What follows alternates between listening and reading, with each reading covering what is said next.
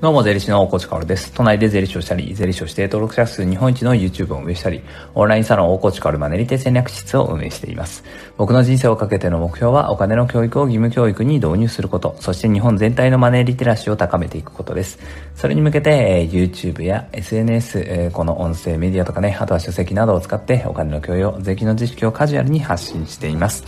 さて皆さんいかがお過ごしでしょうか？日曜日のお昼ですね。え、日曜日のお昼は日曜限定放送ということで質問に回答をしています。えー、これはね、趣旨としては、まあ、オンラインサロンを僕はやっているんだけれど、その中でね、まあ、メインコンテンツじゃないんですけど、サブコンテンツ一つのサービスとして、僕が土曜日に質問を受けまくりますっていうのがあるんですね。Facebook ページで、え、やっているんだけどね。土曜日に質問スレッドっていうのが上がって、その日中にいただいたコメント。まあ、質問だけじゃないですね。悩み相談も多岐にわたるんですが、まあそういうものを、翌日日曜日に音声配信で Facebook 上、オンラインサロンの Facebook 上で答えているんですよ。で、その中でね、えー、宣伝も兼ねてです。当然オンラインサロンの宣伝も兼ねてですが、その中で一つ抜き出して、この Voicy で深掘りをしていこうっていうのがこの日曜限定14時の放送の趣旨ですね。なので、質問に回答していく形です。この音声メディアで質問に回答していくのは、まあ当然オンラインサロンの宣伝にもなるし、あとは、こう一般的にもこの話はやっぱ聞いといてほしいなとか、うん、ためになるよねっていうような話をしていくのでご期待ください。ただね、やっぱりどんな質問が来るかっていうのはわからないから、うん、日曜限定放送に使える質問ないな、みたいなね 感じになった場合は、えー、このオンラインサロンじゃないや、えっ、ー、と、 Voicy の方でも質問募集するので、えー、なんで、何で募集すればいいかな？質問箱で募集すればいいか。あ Voicy のね、えー、プロフィール欄に質問箱を置いておきますので、そこで質問してください。えー、 Voicy を聞いて質問したってことがね、わかるように質問をしてください。質問箱ね、結構、ボットでこうなんかくだらない質問、ボットですよ。本当に。えー、質問がね、入ってきたりするので、えー、そういうのとちちゃんとね、区別したいので、えー、一応、 Voicy の方でも募集します。ただね、 Voicy の方の質問が、回答ができるかどうかはちょっとわからないですけど、一応募集するので質問箱覗いてみてください。さて、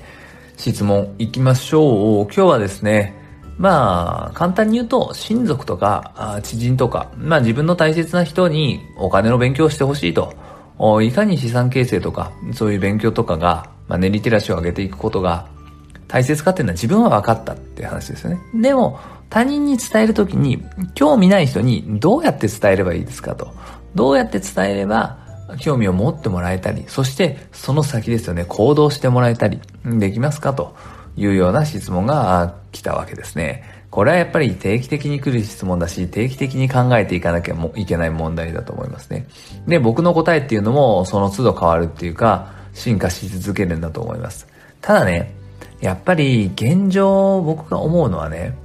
こう自分が得したよっていう、お金の勉強をしたことによって自分がすっごく得しているんだよっていうことを可視化して、それを親族知人に見せるしかないと思います。で、これ見せる時も非常にね、えー、難しいところで見せつけるみたいなのはやめといた方がいいんですよね。さらっとね、それとなく僕得してるんだよっていうのをえー、いいなーって思われるぐらいのレベルで見せるって感じですね。やっぱりお金の文化、お金のこの教育がないっていうところ、日本の文化はね、どうしてもこうお金の話、すっごい俺得してるんだぜとか言っちゃうと、どうしても、やっぱり毛嫌いされるっていうか、心を閉じちゃう人っていうのもいるので、そこはさらっと行きましょうっていうことです。じゃあそれをどうするのっていう具体的方法ですが、僕はやっぱふるさと納税がいいと思うんですよ。これはね、えー、あるサロンメンバーが話していて、あ、確かにねって思ったので、僕はもうしっかりね、人から借りた知識っていうか、人から借りたアイディアをね、もう我が物顔のように言いますけれど、ふるさと納税って特産品が送られてくるわけですよね。そしてふるさと納税の趣旨じゃないや、えー、概要をね、一言で言うんであれば、2000円手出しがあって、財布から2000円出しただけで、特産品が結構送られてくると。2000円以上の価値のあるものが送られてくる。つまり、税金の前払いをして2000円手数料払っただけで、めっちゃ得すると。絶対得するっていう話なんです。だから、僕はね、必ずもらうものが、まあ、あの、シャインマスカットとかね、あとは、カツオのたたきとかね、もつ鍋とかね、これかなり僕の中でのふるさと納税レギュラーメンバーなんですけど、これをもらってきて、それをね、家族に振る舞えばいいと思うんです。知人に振る舞えばいいと思うんです。で、美味しいねとか言いながら、でもね、これ知ってる？ただなんだよって。ただでもらったものなんだよって、すっごくない？っていうような話をすると、これ結構響くんじゃないかなと思うわけですが、いかがでしょうか。この方法はね、結構僕は響くと思ってて、まず何よりいやらしくないじゃん。なんかこう、楽天証券を開いて、積立て NISA を始めました。米国株にインデックス投資してます。1年でリターンがこれぐらいになりました。っていう画面を見せて、これすごくない？って、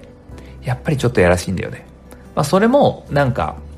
当たり前のように受け入れられる社会になってほしいと思うし、源泉徴収票とかもなんか見せ合って、あれこれ数字間違ってないとか言えるようなお金に対してめちゃくちゃフラットな世界になってほしいと僕は思っているけれど、まだまだそんな感じじゃないので日本は。やっぱり証券会社のね、証券口座の画面バーンとか見せたりさ、通帳の残高ドーンとか見せたりしてさ、ここがこんだけ増えたのは僕がお金を勉強したからですみたいなこと言っても多分伝わらないっていうか響かないんだよね。そこでやっぱりふるさと納税っていうのは非常にいいと思うんです。絶対得するんだよっていう制度を使ってもらった。つまり、ほぼタダでもらっている食材、美味しいご飯っていうのを振る舞って、いいなって思わせて、美味しいなって思わせて、これタダなんだよって言うと、え、すごいねってなるじゃないですか。で、全員できるよ。税金払ってる人は全員できるよって言ったら、多分結構な人数が興味を持つと思うんですよね。そっからですね。そこで興味を持たせて、その後どうするかっていうのも重要なんだけど、まずそこで興味きっかけには多分なると思う。これっていうのは非常にいい手法かなと思います。じゃあその後興味を持ったらどうするかっていうと、こっからはもう僕とかね、お金の発信を真面目にしてる人っていうのを頼っていくっていうのが結構重要だと思いますね。ふるさと納税じゃあどうやってやるのって言って当然ね、えー、教えていくと思うんだけど、教え方がちょっとうまくいかなかった場合は、じゃあ僕は、私はこの動画を見てふるさと納税を学んだし、うまくできたから一緒にもう一回見ようよとか言って見せるとかね。で、そうするとその YouTube にも興味持つじゃないですか。 Voicy にも興味持つじゃないですか。そして、他のね、えー、ふるさと納税以外の話っていうのも、やっぱり世の中では知ってるだけで得をする話ってたくさんあるんだよ。だから、この YouTuber とかね、えー、この本を書いてる人とか、すごくいい発信をしているから、あぜひ他の本も見てほしいんだよねっていう。で、その場で一緒に見ちゃうとかね。